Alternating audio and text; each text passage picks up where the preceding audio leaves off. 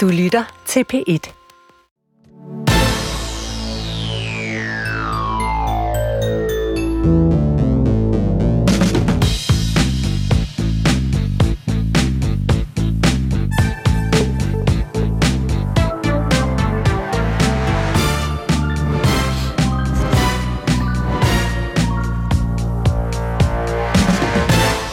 Pia Olsen Dyr, du har været minister af to omgange. Hvad er det bedste ved at være minister? Det er, at man kan være med til at forandre Danmark.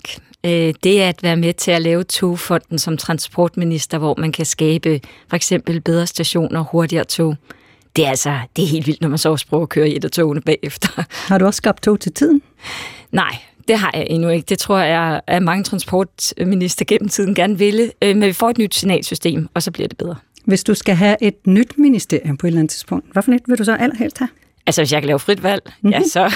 På alle hylder? ah, ah, på alle hylder. Ej, men øh, jeg, tror, jeg tror, det være godt, hvis der sidder en SF'er med noget økonomi, og kan holde lidt styr på økonomien, så de andre ikke får lyst til at lave alt for mange skattelettelser. Men I bruger jo også mange penge. Nej, jeg synes faktisk, vi er mere økonomisk ansvarlige end for eksempel den her regering, der har brugt 10 milliarder til skattelettelser, samtidig med, at vi fyrer folk ude i velfærden, og der er brug for penge derude. Så er det økonomisk ministerium, kunne det være finansministeriet? Ja, hvis der var nogen, der ringede, så ville jeg da gerne sige ja. Pia Olsen Dyr, velkommen i ugens gæst. Tak.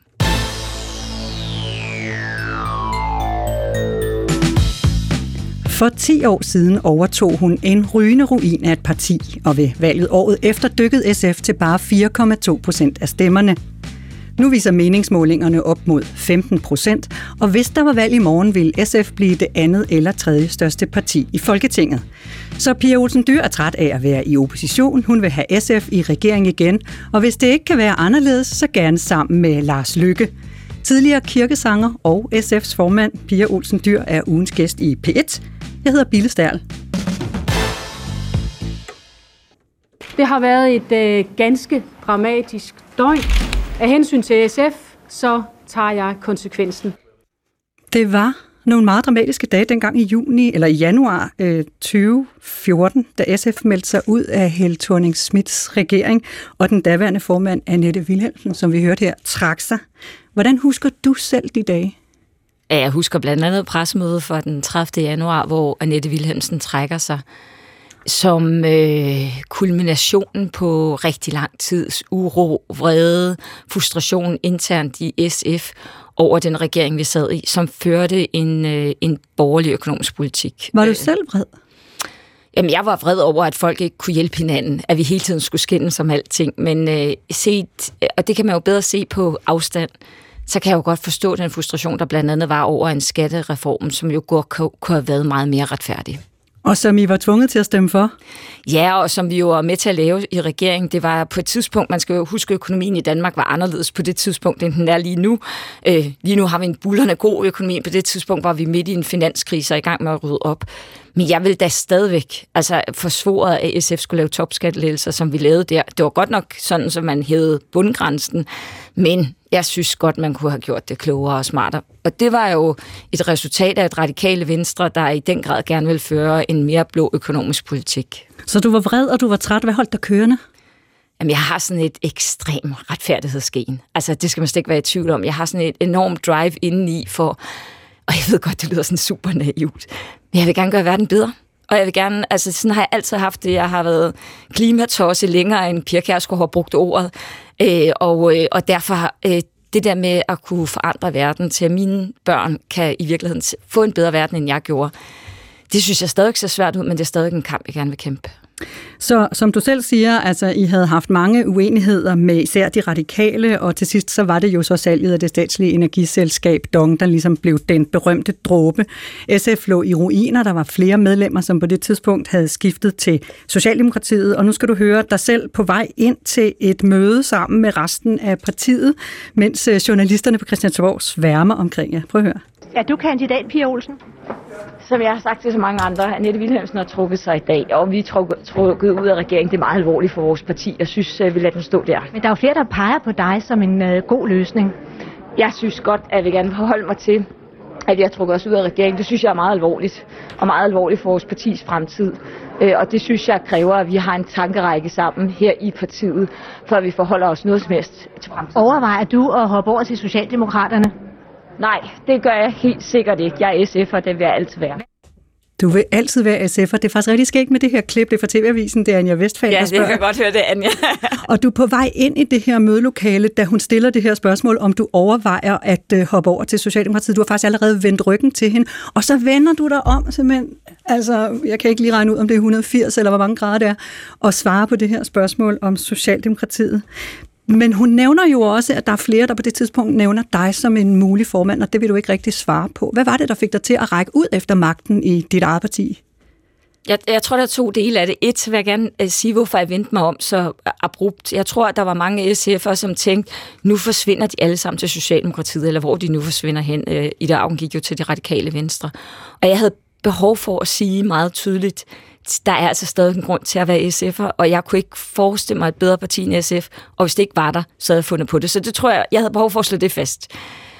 Det der med at blive formand, jeg havde jo prøvet det før. Jeg stillede op i 2005 mod Ville Søvndal og tabte. Og når man har tabt en gang, så er det altså ikke sådan noget, man bare gør igen. og derfor skulle jeg tænke over det, og jeg skulle også høre, om folk i mit parti bredt ville bakke op om mig, fordi jeg var helt sikker på, at efter det, vi havde været igennem, så skulle vi ikke ind i et kampvalg og et slagsmål i partiet. Så var vi nødt til at samle os i bussen, når vi var så få tilbage. Og det her med, at du havde tabt før til Ville Søvndal, øh, hvad, hvad gjorde du der tanker om det? Jamen, det gjorde jo, at dengang i 2005, jeg stillede op, jeg var den grønne kandidat, Ville Søvndal var den røde kandidat. Der valgte jo øh, SF'erne godt nok Ville Søvndal, men egentlig det politiske indhold, jeg gerne ville. Jeg ville jo i regering. Det havde Ville Søvndal dengang forsvoret, at vi skulle. Så egentlig bevægede vi os politisk i den retning, jeg gerne ville. Og jeg kunne jo se, at den europæiske kamp, som jeg var optaget af, den grønne kamp, jeg var optaget af, kom til at fylde mere og mere i SF. Så jeg var egentlig sådan ret fortrøstningsfuld, da nogle af de mennesker, som jeg opfatter som sådan, øh, de sande røde i SF, spurgte mig, om jeg ikke godt ville være formand. Det var blandt andet Pernille Vykse Bakke, der på et tidspunkt var valgt i Nordjylland. Det var øh, Christian Torborg, der var valgt i Vestjylland, og det var Holger K. Nielsen, der var valgt i Københavns omegn. Da de alle tre sagde til mig, Pia, nu peger pilen på dig, så, så tog jeg en alvorlig diskussion med mig selv. Det var ikke bare sådan noget, jeg gjorde. Jeg lå faktisk på mit køkkengulv et stykke tid. På dit køkkengulv? ja, ja, jeg lå på mit køkkengulv, fordi at jeg sagde til min mand, jeg skal ikke være formand for SF. Og så sagde, sagde han, tænk lige lidt over det. Og så sagde en veninde til mig, tænk to ting. Et, hvis folk ikke smiger dig, altså hvis du lægger det til side, ved du det så? Altså du skal ikke bare lade dig føre afsted af smiger. Og det tænker jeg, jamen, det kunne jeg godt selv sortere i. Og den anden del, som hun sagde, som faktisk gjorde et stort indtryk på mig, det var, hvis du ikke var bange, ville du så gøre det? Og så tænkte jeg, ja, det vil jeg. Men jeg var faktisk bange. Og jeg var bange for, at det gode ry og rygte, jeg havde som en seriøs politiker, ville gå fløjten, hvis jeg blev partiformand. Altså det der med at blive partiformand, tit er sådan noget med, så skal man være smart i en far, der stiller op i ugebladene. Og Ugens gæst i P1. Ja, ja, men, men jeg, jeg er sådan en politiker, jeg vil gerne have mellemregningerne med, og jeg er bange for, at det kunne jeg ikke gøre. Du var bange for, at du ikke var smart nok. Men du sagde også det her med, at nogle af dem, du opfatter som de rigtig røde SF'ere, de opfordrede dig til at stille op. Er du ikke en rigtig rød SF'er? Jo, men dengang havde vi jo fløjkrig i SF, og det har vi jo ikke i dag. I dag er vi jo et samlet parti, og det er, jo, det er jeg jo rigtig glad for. Jeg er rød indeni, men dengang blev jeg jo opfattet som en af de grønne fornyer, en af dem der, der ville rigtig meget med Europa. Nu er det jo hele SF, der faktisk gerne vil en ambitiøs europæisk politik, og går helhjertet for eksempel til Europaparlamentsvalget. Vi har ikke sådan fløje mere i mit parti, og det synes jeg faktisk, at der er en ting, jeg er rigtig stolt af gennem min formandstid, det er, at vi er virkeligheden flyttet sammen. Men som bekendt, så blev du jo formand, og du er ikke engang sådan rigtig valgt. Du blev nærmest bare udråbt, fordi der ikke var andre øh, der var kandidater. Nej, der var ingen modkandidater. Så det var sådan, måske lidt, lidt sådan et fæsent valg, kan man sige, fordi det blev sådan bare, nå, nå, nu piger formand. Ja, jeg synes faktisk, det vildeste var, det var, at jeg var på skiferie, for jeg fik at vide, at øh, deadline var den 13. februar, det var midt i vinterferien, og så skulle vi ud i sådan en turné, os der stillede op, og så ville der være et valg på landsmødet. Og så, mens jeg sidder i en skilift, så ringer vores partiformand, øh, øh, øh, nej, vores partisekretær, som hedder Ture Lej, hvor hun ringer til mig og siger, der er ikke nogen modkandidater, Pia. Så i morgen bliver du formand for SF. Øh, tidsfristen er udløbet. Øh, nå, nå. Nå, okay, jeg må nok lige komme ned fra skiliften heroppe. Og så kørte min mand mig til Oslo Lufthavn, og så fløj jeg hjem øh, for netop at være klar til pressemødet. Jeg landede en time før pressemødet øh, i Københavns Lufthavn. Hvad er forskellen på dig dengang og dig i dag? Øh, jeg tror, jeg er mindre sikker på alting. Jeg ved godt, det lyder lidt underligt, men... Mindre? Ja, mindre sikker. Dengang var jeg sådan altid havde et svar med det samme, var klar og meget sådan, måske også mere firkantet og, og sådan lidt, måske lidt mere hissig. Øh, men i dag, der tror jeg tit, jeg tænker, hmm, jo, men det kan jo godt være, at den person har ret, eller der kan jo også være den udfordring i det. Så jeg bruger faktisk mere tid nu på at, at lytte, øh, end jeg gjorde dengang, og det synes jeg måske også er noget af det, som øh, gør, at jeg kan skifte holdning, fordi det bliver man nødt til som politiker. I anledning af dit 10-års jubilæum, så har jeg fået en af dine kolleger på Christiansborg til at sige et par ord om dig som politiker. Og jeg har let efter en, som jeg forestiller mig ligger så langt væk fra SF, som man næsten kan komme. Nemlig Danmarksdemokraternes øh, leder og stifter Inger Støjberg. Hun siger sådan her om dig som politiker. Pia Olsen Dyr er troværdig, hun er dygtig, og så er hun ægte. Og derfor så øh, har jeg for eksempel rigtig meget at lære af Pia Olsen Dyr, synes jeg. Øh, hun har jo siddet på posten i øh, 10 år, og man må bare sige, hun har simpelthen formået at skabe en, øh, synes jeg, en enorm stor troværdighed omkring SF. Nu er det jo ikke, fordi jeg er SF, og det bliver jeg heller aldrig. Men, øh, men derfor kan jeg godt have dyb respekt for hende, og det må jeg altså bare sige. Det har jeg, både på det politiske, men meget også på det menneskelige plan. Hvad siger du til det? Jamen, det var jo rigtig fine ord at få med på vejen. Øh, jeg har et godt samarbejde med Inger Støjberg. Jeg har et godt samarbejde på den måde, at vi kan være enige om at være uenige. Det tror jeg er vigtigt i politik, fordi vi er uenige. Der er ingen tvivl om, at jeg tror, øh, Inger Støjberg kalder den her klimaafgift på landbruget den største, en krigserklæring mod landbruget. Og jeg synes jo, det vil være en krigserklæring mod de kommende generationer og klimaet, hvis vi ikke får den her CO2-afgift. Så der kan vi være uenige, men vi kan være uenige og så diskutere det. Øh, jeg synes, det farlige i politik bliver, at hvis man bare står øh, i virkeligheden og, og råber af hinanden, og ikke kan diskutere det, fordi i sidste ende skal vælgerne også have de gode argumenter, og dem får de jo ikke, hvis vi politikere ikke kan finde ud af at diskutere med hinanden. Hun siger, hun kan lære meget af dig. Hvad kan du lære af Inger Støjberg? Jamen, hun er meget skarp. Altså, øh, hun er meget skarp, og så er hun ekstremt sjov øh, fordi hun er meget god til lige at spidsvinkle et eller andet. Der har jeg, jeg skal altid lige tænke efter. Jeg kan altid finde på det sjove dagen efter. Men øh, vi havde en debat i Folketingssalen, som mange, jeg kan blandt andet se, at politikken var meget, meget vred over, at jeg kunne grine i Folketingssalen, da øh, vi havde en diskussion i forbindelse med afslutningsdebatten, hvor Mette, øh, Mette Frederiksen gør os alle sammen til en eller anden form for matadorfigur. Jeg bliver blandt andet måt. Åbenbart går jeg meget op og lægger mig. Det synes jeg ikke helt er det, jeg egentlig gør politisk, men Måt var jo også den, der kørte øh, øh Stein, herr Stein til Sverige, og SF har jo en historie modstandsbevægelsen. Eller i hvert fald til havnen. Ja, ja, ja, men altså til havnen og på en fisker, øh, fiskerkutter. Øh, så jeg synes jo, fred være med det, men jeg synes jo, med det måske mere minder mig om Ingeborg, øh, socialdemokraten i hjertet, som blev gift med venstremanden og derfor mistede sin ideologi. Men det er så noget andet. Men der siger Inger faktisk meget sjovt, at hun synes selv, hun minder om grisehandleren. Og så fik jeg bare det der billede i hovedet af Buster Larsen, der sidder med sin lille hund, og jeg kunne slet ikke få det der til at smelte sammen på nogen som helst måde. Jeg synes, at Inger minder mere om Gitte Grå, eller sådan lidt mere øh, en smuk, smuk dame. Så jeg kunne slet ikke holde op med at grine. Jeg kunne bare se Buster Larsen og Inger, som bare slet ikke kunne smelte sammen. Og der øh, siger Inger så noget med sin rigsretssag, og det bliver folk meget vrede over, og det er det, jeg griner over. Men det er slet ikke det, jeg griner over. Jeg griner faktisk rigtig meget over at se hende som grisehandler, for det, jeg kan ikke se det for mig. Jeg har også bedt hende om at komme med en beskrivelse af dig på det sådan lidt mere personlige plan. Pia er jo bare et helt særligt varmt og dejligt og kærligt menneske. Hun er, øh, hun er en, som man kan betro sig til. Hun er en, som man kan søge et godt råd hos. Og så ved man, det kommer aldrig nogensinde videre. Det bliver mellem os, og det er jo helt fantastisk. Ja, det er meget, meget fint. Jeg håber, jeg kan leve op til det. Men jeg synes jo, mange af mine kollegaer er varme. Øh, det er Inger også. Øh, jeg har jo lige haft jubilæum, og jeg fik sådan en fin gave, netop hvor hun tænkte på noget af det, jeg ikke har så meget tid på, til nemlig at øh, være sammen med min mand indimellem. Så hun har simpelthen givet os et gavekort til at gå ud og spise på en frokostrestaurant på en hverdag. Øh, og det tænker jeg egentlig... Men har du tid til det? Ja, men det tror jeg faktisk, jeg vil give mig tid til, bare fordi jeg har fået det her gavekort. Jeg, som regel er min mand øh, noget, jeg ser om aftenen og om morgenen, og og nogle gange i weekenderne, hvis jeg er heldig. Øh, men, øh, men det synes jeg faktisk var en meget sød gave. Så det er sådan noget med lidt at have hjerte for hinanden, for vi ved godt som partiformand, det er et ensomt job, og vi ved også, hvor hårdt det er hver især. Men I er stort set uenige om alt, og du har været med til at stemme for, at øh, Inger Støjberg skulle få en rigsret. Hvordan kan I være venner? Jamen, det er jo to forskellige ting. Altså, jeg synes jo, jeg er gift med en socialdemokrat. Vi diskuterer oh, jo også. Jamen, vi diskuterer det er næsten endnu værre. højlydt hjemme hos os øh, indimellem. Øh, nogle gange sådan, så vores børn går i et andet rum.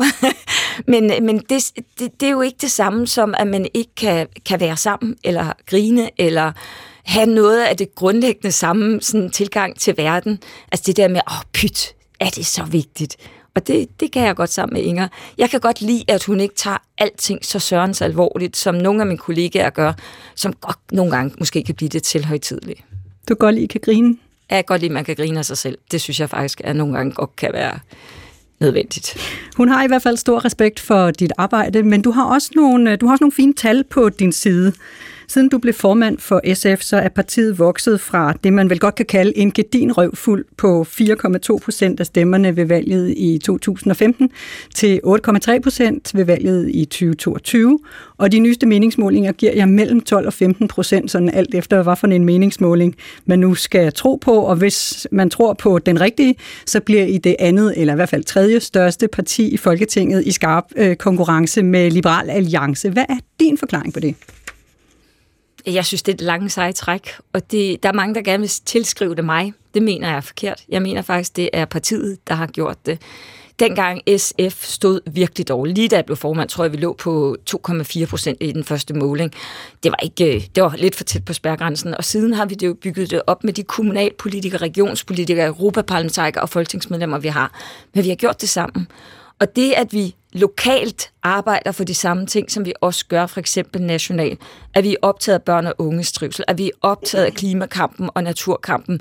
Så når vi vi ude i Alberslund, som er SF'eren derude, kæmper for, at den lokale byskov ikke bliver fældet, så hænger det jo rigtig godt sammen med, at vi inde på Christiansborg kræver, at der bliver øh, øh, øh, op, øh, sikret mere skov generelt nationalt.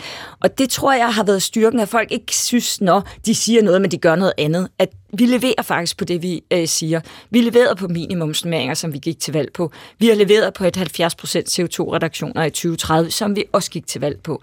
Så øh, på den måde, så tror jeg, at folk siger, okay, de snakker ikke kun om det, de gør også noget ved det. Men det er også nogle ting, hvor der ligesom ikke rigtig er sket så meget ude i virkeligheden endnu. Det er jo ikke, fordi der står en herskare af pædagoger nede i børnehaven og tager imod de små.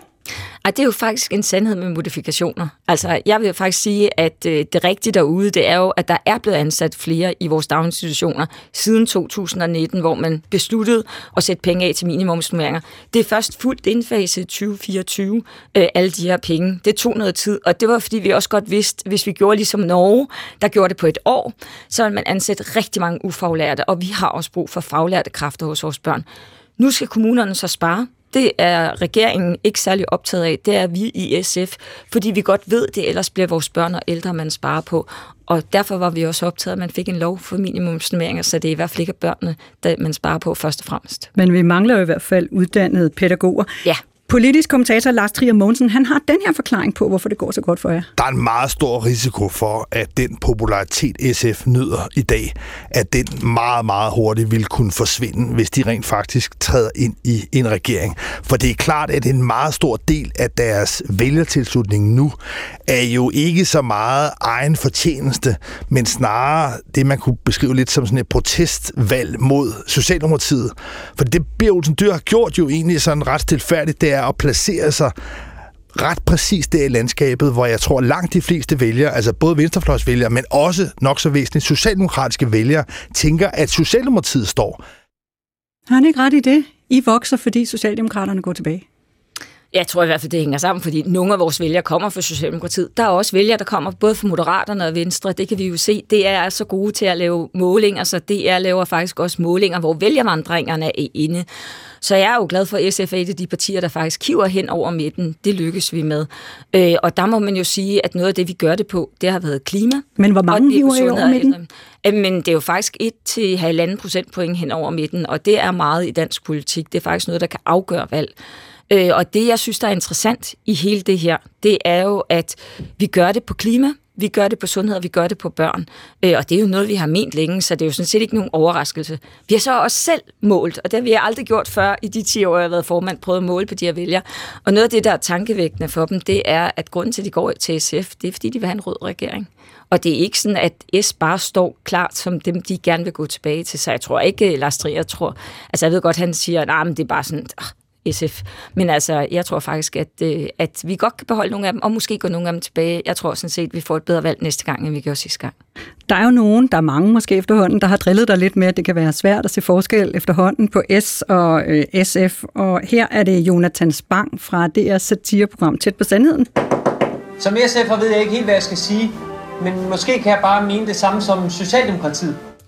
Han står og banker på vinduet, som Mette Frederiksen lige har pusset, og så står SF nede i hjørnet og banker på der. Hvad er egentlig forskellen på SF og Socialdemokratiet? Ja, jeg synes jo, Mette Frederiksen faktisk sagde det meget godt til mit eget jubilæum. Øh, det er jo, at vi kommer fra to forskellige steder. Øh, Socialdemokratiet kommer jo fra et sted, hvor man tror på en meget stærk stat, man tror på centrale beslutninger. SF kommer faktisk for noget af det, der hedder selvforvaltningstankegang. Vi tror på, at beslutningerne skal træffes så tæt på borgerne som overhovedet muligt, hvis man skal blive sådan op i det meget abstrakte. Og det betyder jo også noget med, at vi faktisk igen og igen har kæmpet for, at beslutninger skulle ud til kommunerne, øh, det skulle være daginstitutionerne, der selv bestemmer, hvad for noget mad de skal have. Det skal vi ikke bestemme på Christiansborg. Jeg kan huske på et tidspunkt diskuterede man meget, meget indet, om man måtte spise frikadeller i en daginstitution i Randers. Og jeg har det sådan lidt, hvorfor skal vi diskutere det på Christiansborg? Det må de da helt selv bestemme i forældrebestyrelsen i den daginstitution. Og der tror jeg, der er noget grundlæggende DNA til forskel. Så er vi jo også grønne. Det er Socialdemokraterne, ikke? Det er SF været. Jeg, jeg, alt den tid, jeg har været medlem, men det startede vel egentlig tilbage i start 80'erne med den grønne bevægelse, som blev en del af SF. Så vi har jo været det. Vi er Danmarks ældste grønne parti, og der er andre, der er blevet grønne senere hen. Men det er så dybt en del af, en del af vores DNA. Jeg synes jo ikke, Socialdemokraterne viser specielt, at de er grønne, heller ikke i de her tider. Nu nævnte du Mette Frederiksen, som øh, holdt tale til dit øh, jubilæumsarrangement forleden. Hun lagde et billede på Instagram af dig og hende, hvor hun skriver, 10 år som partiformand, det er imponerende lang tid i dansk politik. Stort tillykke til min gode kollega og endnu bedre ven, Pia Olsen Dyr. Hvor gode venner er SF og Socialdemokratiet i øjeblikket? Ej, jeg ved ikke, om vi vil, man kan kalde partier venner. Vi er to forskellige partier, og vi diskuterer jo politik med hinanden. Vi var helt uenige i at afskaffe Store Bededag, som Socialdemokraterne har været med til i den her regeringsperiode. Jeg synes, det er absurd i en tid, hvor dansk økonomi går godt, og hvor vi jo lige bagefter kunne se, at der var 26 milliarder kroner ekstra i råderummet.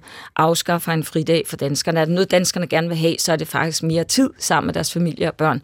Så der var vi grundlæggende uenige med Socialdemokraterne. Vi var også grundlæggende uenige med Socialdemokraterne, da de lavede skattereform, hvor de lavede topskattelettelser til landets rigeste. Det synes jeg ikke, der er nogen grund til i en tid, hvor vi faktisk har brug for pengene i velfærden, og hvor ældre jeg synes, jeg, jeg så på et tidspunkt en ældre blind mand, som selv skulle gøre rent, selvom han ikke kunne se, hvor beskidt der var. Altså, der er jo masser af eksempler på det her, og der er vi helt grundlæggende uenige med Socialdemokraterne. Og det har vi også været, når det gælder den grønne dagsorden. Der er ikke sket meget i den her regering. Der er kommet en flyafgift. Det er det, der er kommet af grønne elementer i den her regering. Det er alt for uambitiøst og alt for langsomt.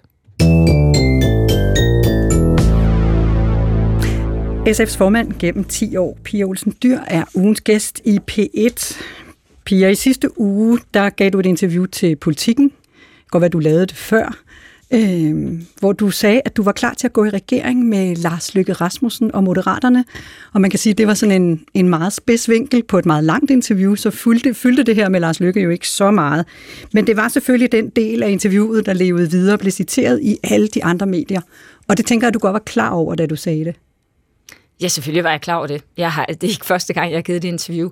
Ja, men jeg synes, det, øh, det der var min pointe, og som jeg faktisk synes står i underrubrikken hos politikken, som de andre medier så har valgt at droppe, men som er vigtigt for mig, det er, vi har ikke haft et rigtigt rødt, rødt flertal siden øh, 71 til 73 i Danmark. Altså, det var der, jeg blev født, at vi havde sidst et rigtigt rødt flertal. Det var S og SF dengang. Og der er ikke noget i målingerne, der tyder på, at S og SF sammen med enhedslisten kan få et flertal forløbig. Derfor, hvis vi skal have en rød regering i Danmark, og jeg mener en rød regering, så er det med et af midterpartierne. Det er enten det radikale venstre eller moderaterne. De er begge to midterpartier øh, og på hver deres måde. Øh, det radikale venstre er meget, meget optaget af topskattelettelser, arbejdsudbudstankegangen, hvor de jo laver noget sammen med de konservative og liberale alliance. Det er vi ikke enige i SF. Moderaterne har sådan set også øh, på, på nogle strækninger politik, vi heller ikke er enige i. Men det er jo det, man må forhandle os, øh, sig til. Og der er vores, øh, det vi er optaget af, det er selvfølgelig, at det bliver retfærdigt, også for nogle af dem, der har det sværest i vores øh, land, hvis vi skal indgå en regering. Og det bliver det politiske indhold. Men der skal selvfølgelig 90 mandater til. Det kan jeg jo godt regne mig frem til. Det tror jeg, alle andre også kan. Det er sådan, er det jo. Men nu siger du selv, du bruger udtrykket en rød regering. Hvad er det, der får dig til at tro, at du kan lave en rød regering sammen med enten de radikale eller moderaterne? En rød regering? Jamen altså, hvis man ser på det regeringsgrundlag, vi lavede i 2009, hvor det radikale venstre godt nok var gået tilbage i valget, og SF var gået frem, det tror jeg betyder noget, men der lavede vi faktisk et forståelsespapir, som var et rødt forståelsespapir. Det var med ambitioner på vores fælles velfærd, investeringer i minimumsnummeringer, investeringer i klimaet, naturen, hvor vi fik naturnationalparkerne, og også investeringer i vores fælles miljø og drikkevand. Så der var faktisk et rigtig godt regeringsgrundlag, som jeg synes havde havde en rød balance. Fordi det, jeg mener med rød, det er, at den økonomiske politik ikke skrider til fordel for de rigeste. Det var der intet i det regeringsgrundlag for 19, der gjorde. Øh, så må man sige, at Socialdemokraterne lavede et andet regeringsgrundlag i 20, og det er ikke den vej, jeg vil af. Altså, jeg siger ikke bare... Men nu nævner du jo også et regeringsgrundlag, som I lavede på et tidspunkt, hvor at øh, regeringen kun var socialdemokratisk, om jeg så må sige, og I andre var støttepartier. Hvis du skal ind i en regering, hvor enten en Lars Lykke Rasmussen eller en Martin Lidegaard, eller hvem det nu er fra det radikale venstre sidder, så vil de jo også have noget med ind. Men det ville de jo også i 19 det var jo alle fire partier, der sad og forhandlede. Vi sad sammen med Radikale Venstre, Socialdemokratiet, SF og Enhedslisten og forhandlede. Så det ville jo være det samme, vi skulle gøre, hvis vi skulle lave en regering, for eksempel med Radikale Venstre. Og jeg kommer ikke til at give los på det der med, nu skal vi afskaffe endnu en helligdag, eller nu skal vi bare give dem i toppen endnu flere store skattelettelser. Jeg synes, det er vigtigt, at vi kigger på nogle af de mennesker, der har det allersværest i vores land, som for eksempel ikke har råd til at gå til tandlæge. Kunne vi gøre noget for dem, så for eksempel sikre dem gratis tandpleje for nogle af de allerfattigste. Det vil være sådan nogle markører, jeg holder øje med. Fordi en ting er klima, hvor vi kan blive enige med det radikale venstre, uden at blinke, tror jeg. Og på ældreområdet tror jeg, vi kunne blive rigtig enige med Lars Lykke. Det vil sådan set være fint nok, men der er også nogle ting, hvor det ikke må gå i den gale retning. Og tro mig, altså jeg er jo ikke naiv. Når jeg går ind i forhandlingslokalet, så tæller jeg, om jeg har fem, øh, fem fingre på hver hånd, eller fem øh, fingre på hver hånd, før jeg går ind i lokalet, om de også er det, når jeg går ud. Øh, og jo ældre jeg bliver, jo mere firkantet bliver jeg faktisk også i forhold til den slags. Du var måske mere firkantet tilbage i 2018 på SF's landsmøde, hvor du sagde sådan her. Hvad er alternativet til Mette Frederiksen? Altså lige meget, hvordan vi vender og drejer det, så er svaret Lars Løkke Rasmussen. Eller som Lars Løkke måske vil sige, så er der jo to alternativer til Mette Frederiksen. Statsministeren Lars Løkke Rasmussen og privatpersonen Lars Løkke Rasmussen. Men øh, Men uanset hvad, kære venner, SF kommer aldrig til at pege på Lars Løkke. Og nu er det jo ikke det samme at pege på, som at gå i regering med, men det er jo et ret stort aldrig, du giver her. Ja, øh, Lars Løkke Rasmussen var på det tidspunkt Venstres formand, og SF sagde meget tydeligt, at vi kommer aldrig til at pege på Lars Løkke Rasmussen som statsminister i Danmark. Det kommer vi heller ikke til. Jeg har godt hørt Lars Trier, som du havde med tidligere, sige, Nå, nu vil SF gøre øh, Lars Løkke til statsminister. Aldrig i den her verden. Det er ikke det, vi taler om. Vi taler om, at man kunne gå indgå i et regeringssamarbejde, vel at mærke, hvis indholdet er det rigtige. Jeg forestiller mig ikke, at Lars Løkke skal være statsminister. Jeg vil også sige, at det er interessant, det er, at vi, vi står faktisk med en anden Lars Lykke som formand for Moderaterne, end da han var formand for Venstre. Jeg synes, han har lavet rigtig mange ulykker som venstreformand. Både topskattelettelser, strukturreformen, som har ødelagt rigtig meget ude i vores kommuner og regioner.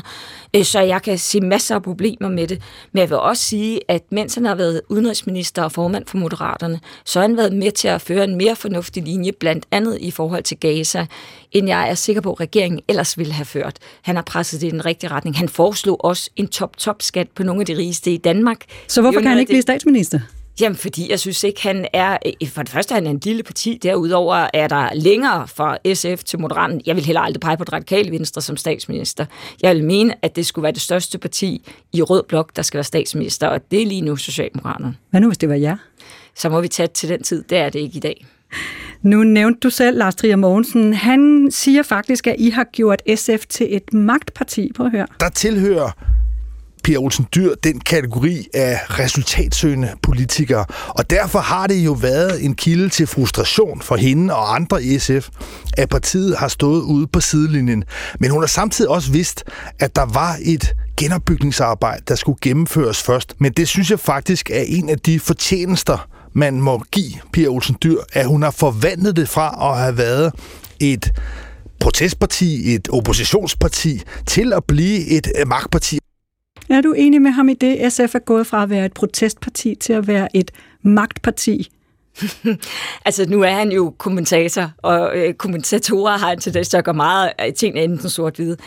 Jeg synes jo ikke, det er det, det handler om. Men, jeg men du synes, vil jo gerne have magt. Jamen, jeg synes, øh, det er fordi, jeg synes egentlig, vi er blevet et indflydelsesparti. Jeg synes, det er noget andet. Magt, det lyder som om, man bare vil have magten for magtens skyld. Det er jeg ikke interesseret i. Jeg er interesseret i at få indflydelse, så vi kan få med til at forandre Danmark i den rigtige retning. Det har vi også gjort selv med den her flertalsregering.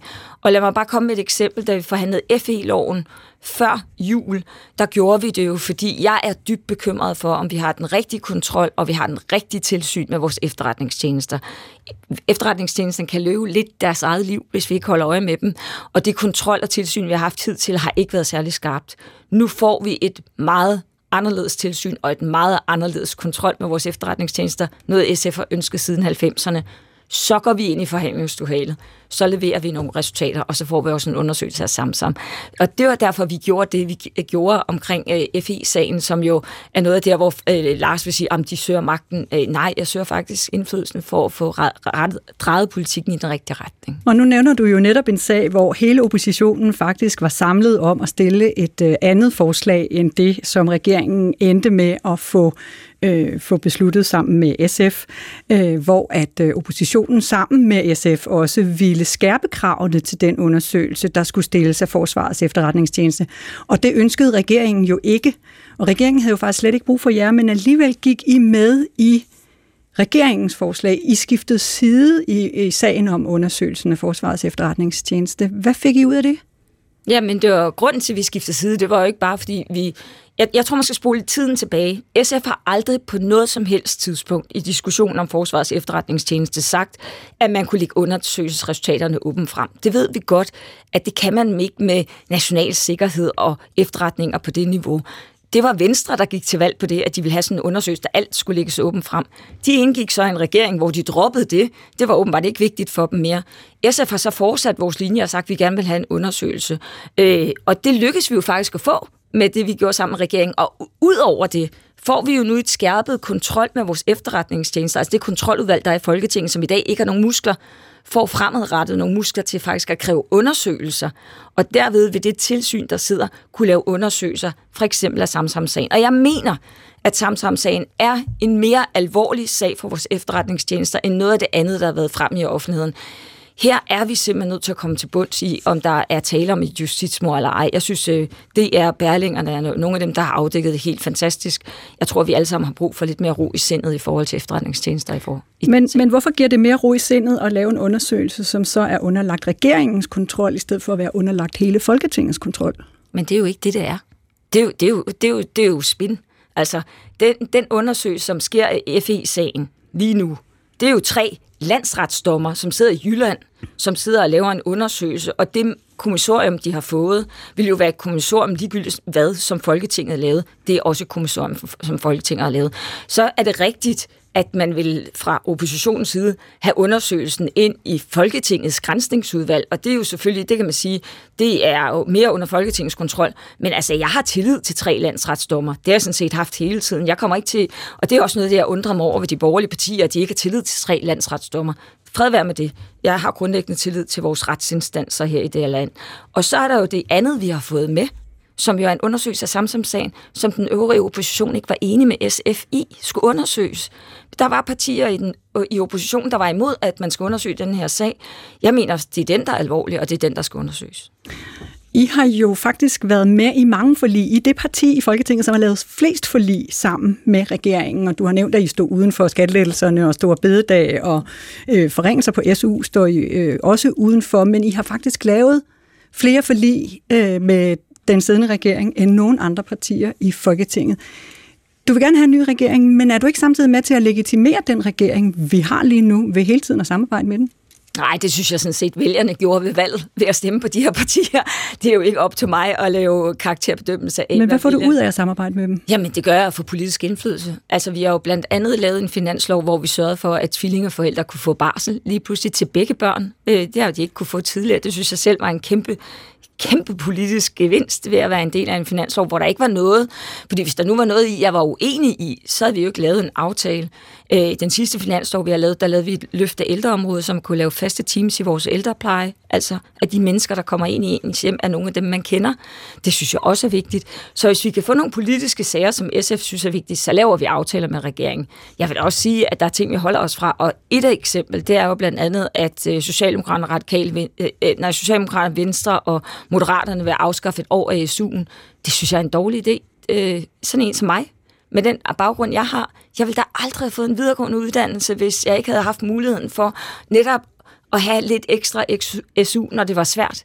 Så det hindrer jo social mobilitet, så er vi ikke med. Så vi holder fast i vores DNA og laver aftaler der, hvor vi kan se, det flugter, og der, hvor det ikke flugter, der er vi ikke med. SF's formand Pia Olsen Dyr er ugens gæst i P1, og nu øh, nævnte du det her med din uddannelse, så lad os lige øh, tage den superkorte biografi over dit liv. Du har siddet i Folketinget siden 2007 og har været formand for SF siden 2014. Du var handels- og investeringsminister og siden transportminister i årene 2011 til 2014. Du er uddannet kantskjent pol og bor i Sydhavnen i København sammen med din, van, sammen med din mand, Willy Dyr. Tilsammen har I tre døtre bomuldshunden Obi, opkaldt ja. efter Obi-Wan Kenobi fra Star Wars. Det er rigtigt. Men det hele begyndte i Vallensbæk på den københavnske Vestegn, hvor du er født og opvokset. Vi skal lige en tur tilbage til 80'erne, og vi starter i 1988. Kyst det nu, det satans liv, og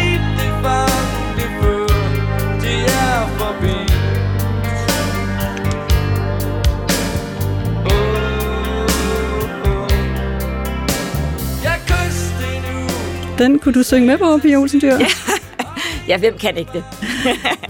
det var bandet TV2, som i 88 udgiver albummet Nærmest Lykkelig. Samme år bryder tv-stationen TV2 Danmarks Radios monopol. USA's præsident Ronald Reagan besøger Sovjetunionen for første gang, og efter folketingsvalget kan de konservatives Poul Slytter den regering sammen med Venstre og de radikale. Over på din bane, der får SF med Gert Petersen ved roret i 88 13 procent af stemmerne, og er faktisk det eneste parti i Folketinget, som ligger til venstre for Socialdemokratiet.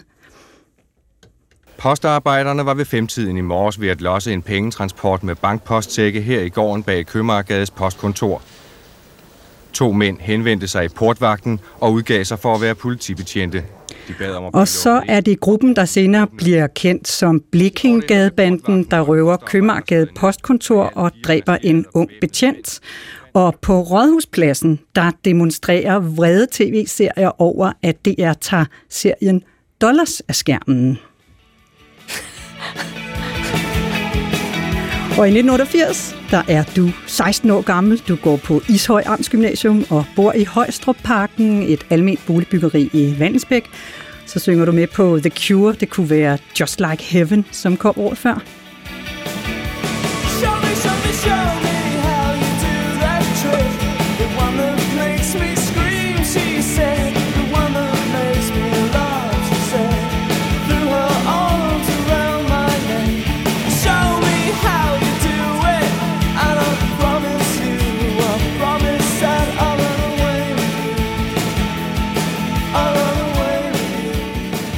Spillede du den i teenageværelset, Pia Olsen Dyr? Ja, jeg spillede meget Cure, og jeg spillede meget Miss Behaven, og, og, og noget, der larmede endnu mere. Noget, der larmede endnu mere. Hvad har du på væggene i dit teenageværelse? Jeg havde faktisk mest heste. heste? Ja. Det var hestepige? Ja, nej, det var jeg egentlig ikke. Jeg synes, jeg, jeg havde bare sådan et crush på Tarok. Så han hang meget på min væg. Jeg ved ikke hvorfor. Jeg er først begyndt at ride efter jeg blev voksen, men måske ville jeg gerne have en indre hestepige. Hvordan er du i skolen? Øh, jeg, jeg, jeg ved faktisk ikke rigtigt, hvis jeg skulle spørge min. Kunne jeg, det kunne jeg egentlig godt tænke mig at gøre en dag. Men øh, jeg, jeg, jo, øh, øh, jeg keder mig afsindig meget. Øh, jeg læser tit øh, månedsbred, øh, månedsbladet Pres, har jeg tit med i skole og sidder nede bagved og læser. Eller Information har jeg også haft med. Øh, jeg har meget langt hår, øh, hul i næsen, og selvfølgelig Dr. Martens støvler på. Lidt sort eyeliner? Ja, bestemt. Og mere end i dag. Dine forældre er blevet skilt nogle år forinden, og du har valgt at bo hos din far, fordi han var arbejdsløs og alkoholiker. Hvorfor valgte du at bo hos ham? Øh, på det tidspunkt var han øh, stadigvæk øh, på arbejdsmarkedet, øh, da min mor og far blev skilt. Øh, men min far har en sygdom, øh, han har diabetes 1, øh, og øh, har brug for, synes jeg jo, hjælp. Og jeg kunne ikke, øh, jeg kunne ikke have, at, at min mor bare forlod ham, og han selv skulle stå for alting. Øh, set i klogskabens ulideligt klare lys, så kan jeg jo godt forstå, at min mor gjorde det, hun gjorde dengang. Men jeg tog ansvar for min far, for jeg var bange for, at han skulle dø. Så jeg blev hos ham og sørgede for ham, når han vågnede om natten og rystede og havde insulinchok, fordi han havde drukket. Og så når han havde drukket, havde han lige glemt, hvor meget insulin han havde taget. Øh, og så var jeg så heldig, at vi havde en meget, meget sød overbo, som hed Ellen, som jeg tit løb op og bankede på hos, som var sygeplejerske, som kom ned og så hjalp mig øh, med at for eksempel at få ham på rette fod igen. Hælde noget mælk med sukker i ham, eller ringe efter en ambulance. Og hvad betyder det for teenageren Pia, at øh, du skal tage alt det ansvar? Jamen, det gør, at jeg stadig bærer på altid at tage ansvar. Øh, jeg øver mig i at lade være. Måske er det også derfor, jeg blev formand for SF, da det hele gik af helvede til. Fordi jeg føler, at man skal tage ansvar, når det er svært. Øh, men, men det gjorde, at jeg først, da jeg blev voksen, fandt ud af, at jeg ikke rigtig har været barn. Men det kom jeg så efter. 1988 er også det år, hvor du endelig melder dig ind i SF's ungdom. Hvordan går det til? Jamen, det er faktisk lang tid undervejs, men jeg undersøger faktisk, hvad jeg skal mene om de forskellige politiske partier. Jeg går på biblioteket. Der brugte jeg meget tid, fordi det var lidt svært derhjemme. Så når jeg skulle have fritid, så var jeg enten i kirken, eller så var jeg biblioteket. Og Dorte, bibliotekaren dengang, hun sagde, men når du er så vred hele tiden, så læs om de politiske partier. Det gjorde jeg så. Og jeg vidste godt, at jeg var til venstre for midten, og fik det sådan samlet ind til, at det nok var enten Socialdemokratiet eller SF, fordi VS, jeg kunne ikke forstå, hvad der stod overhovedet. Det var meget, meget abstrakt og meget lange ord. Hvad var du så vred over? Jamen, jeg tror, jeg var meget vred. På det tidspunkt havde jeg sådan noget med kvinder og, og øh, øh, ligestilling, og jeg kan huske, der var nogen, der diskuterede i min klasse, om kvinder kunne parallelparkere. Jeg blev rasende over det. Selvfølgelig kunne kvinder, det kvinder kan det samme som mænd. Øh, dengang havde vi en helt anden ligestillingsdiskussion i Danmark, end vi har i dag. Og så sagde, der sagde bibliotekaren også, så find noget statistik, læs på, om kvinder laver flere ulykker end mænd. Det gjorde de selvfølgelig ikke. Det var flere mænd, der, og det er det stadigvæk, der laver flest ulykker i trafikken. Men så kunne hun sige, men skal du så ikke af med den vrede? Og det var så det, der blev til SF på sigt. Og du læste alle de her programmer? jeg læste alle programmerne, ja. Det er typisk mig, da jeg sætter mig ned og nørder det. Hvad faldt du for ved SF? Jamen det grønne. Øh, og det, at man var optaget både af ligestilling, og man havde en stærk gruppeformand dengang, der hed Ebba Strange, Folketingets første kvinde gruppeformand.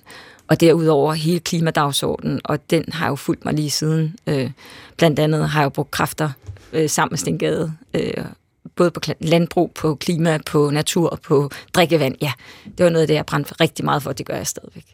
Du sagde, at du holdt øh, til på biblioteket og i kirken, Vandsbæk Kirke, hvor du også øh, sang i kirkekoret.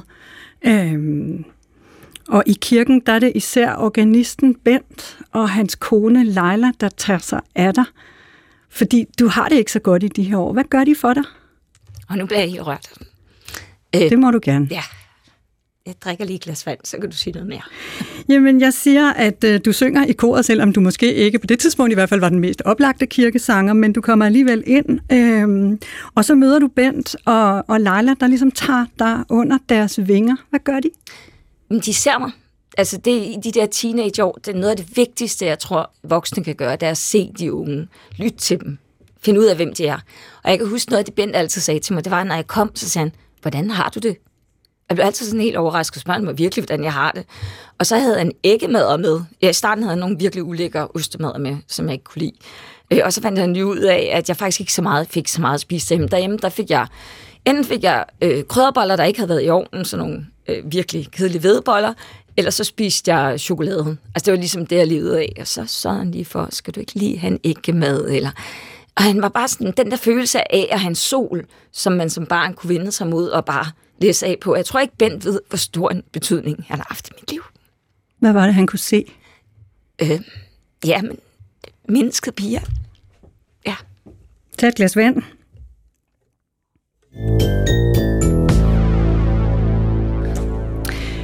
Vi spoler frem til nutiden. Er du klar? Ja, ja. Det var så lang tid siden, jeg snakkede om det. Så jeg blev helt rørt. Det kan jeg godt høre. Han, han er en vidunderlig menneske.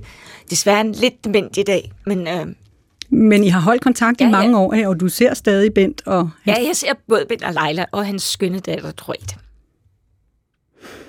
For to dage siden, der skrev du på Facebook og Instagram, du skrev, yes, i SF er vi klar til en ambitiøs CO2-afgift. Kloden koger, men regeringen nøler.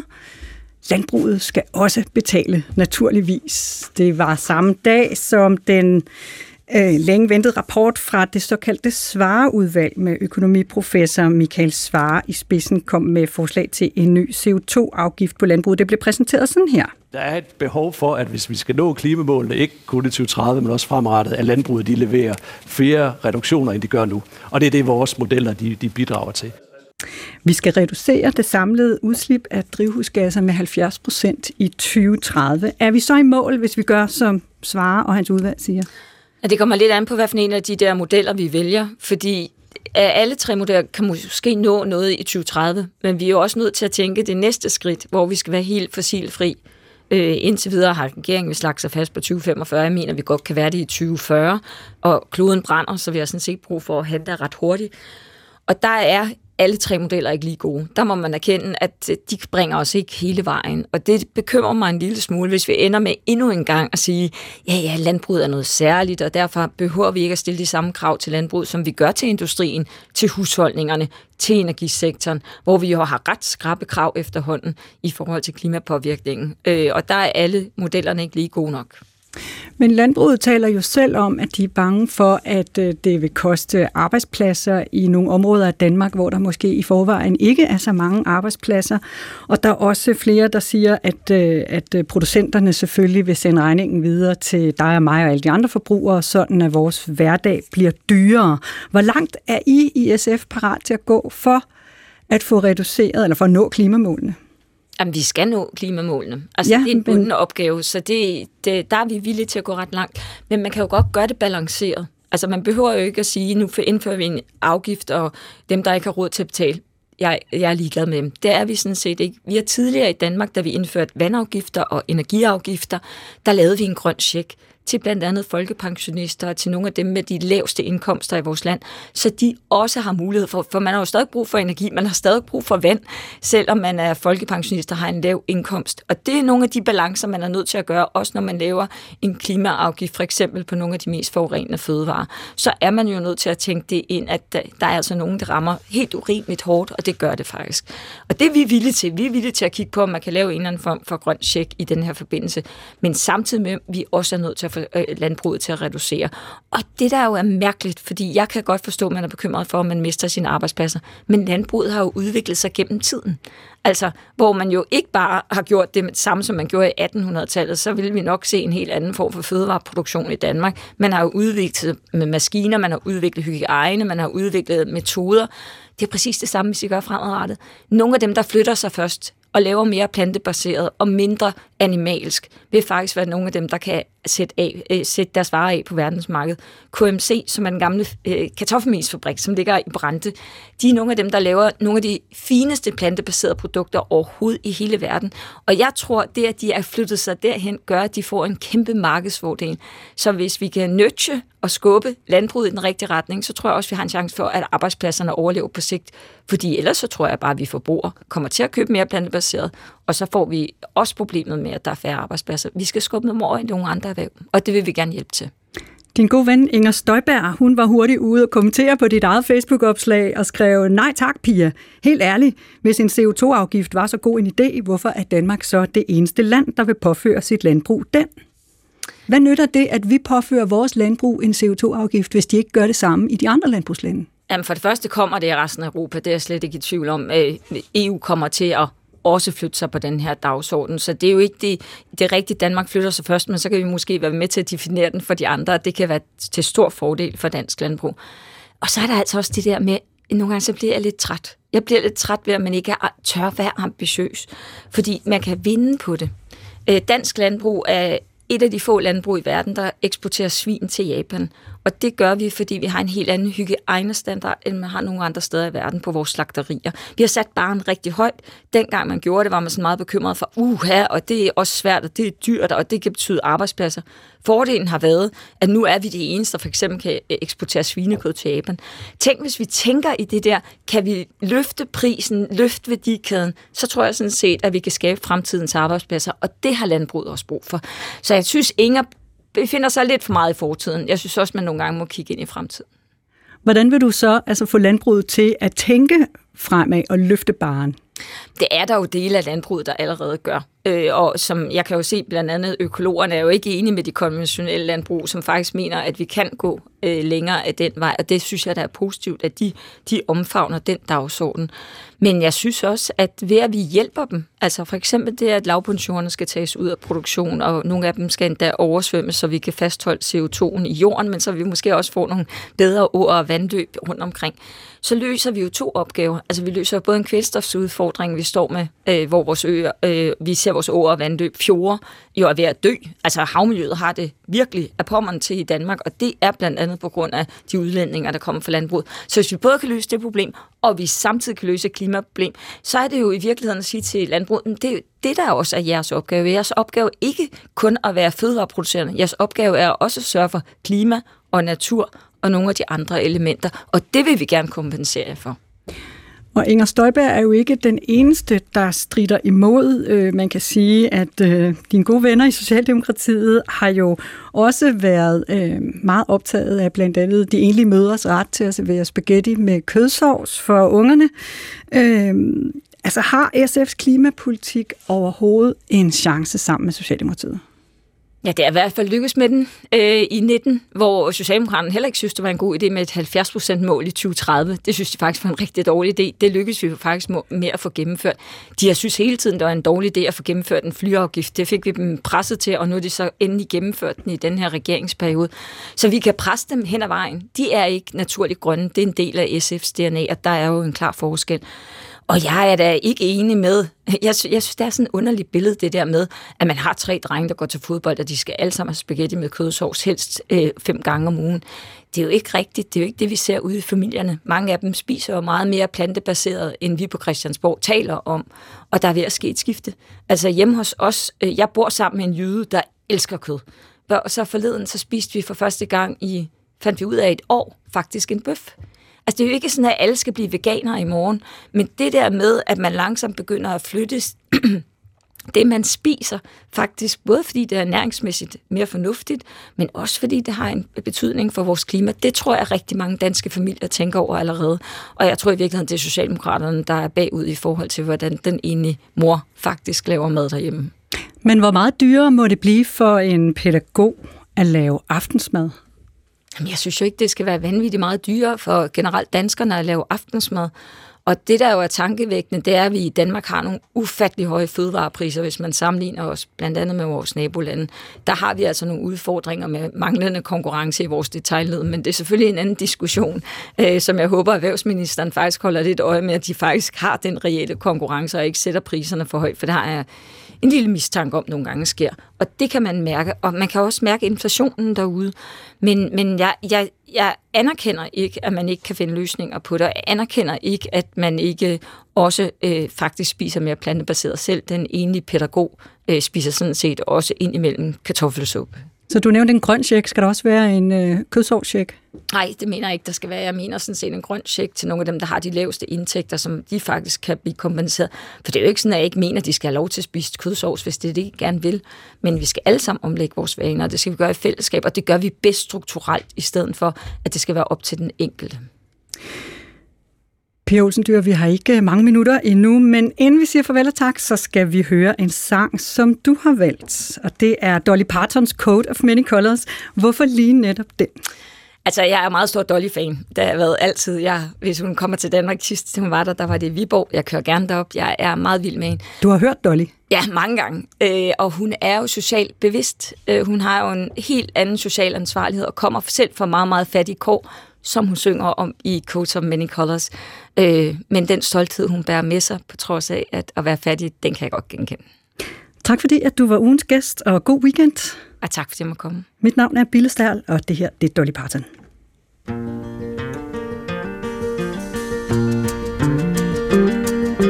Back through the years, I go wandering once again. The seasons of my youth. I recall a box of rags that someone gave us, and how my mama put the rags to use. There were rags of many colors, but every piece was small, and I didn't have a coat, and it was away down in the fall. Mama sewed the rags together, so in every piece with love, she made my coat of many colors that I was so proud of. As she sewed, she told a story from the Bible she had read about a coat of many colors Joseph wore, and then she said, Perhaps this coat will bring you good luck and happiness. I just couldn't wait to wear it, and Mama blessed it with a kiss. My coat of many colors that my mama made for me, made only from rags, but I wore it so proudly. Although we had no money, I was rich as I could be in my coat of many colors my mama made for me. So, with patches on my breeches and holes in both my shoes, and my coat of many colors, I hurried off to school just to find the others laughing and a making fun of me and my coat of many colors my mama made for me. And oh, I couldn't understand it, for I felt I was rich. And I told them all the love my mama sewed in every stitch. And I told them all the story mama told me while she sewed, and how my coat of many colors was worth more than all their clothes. But they didn't understand it,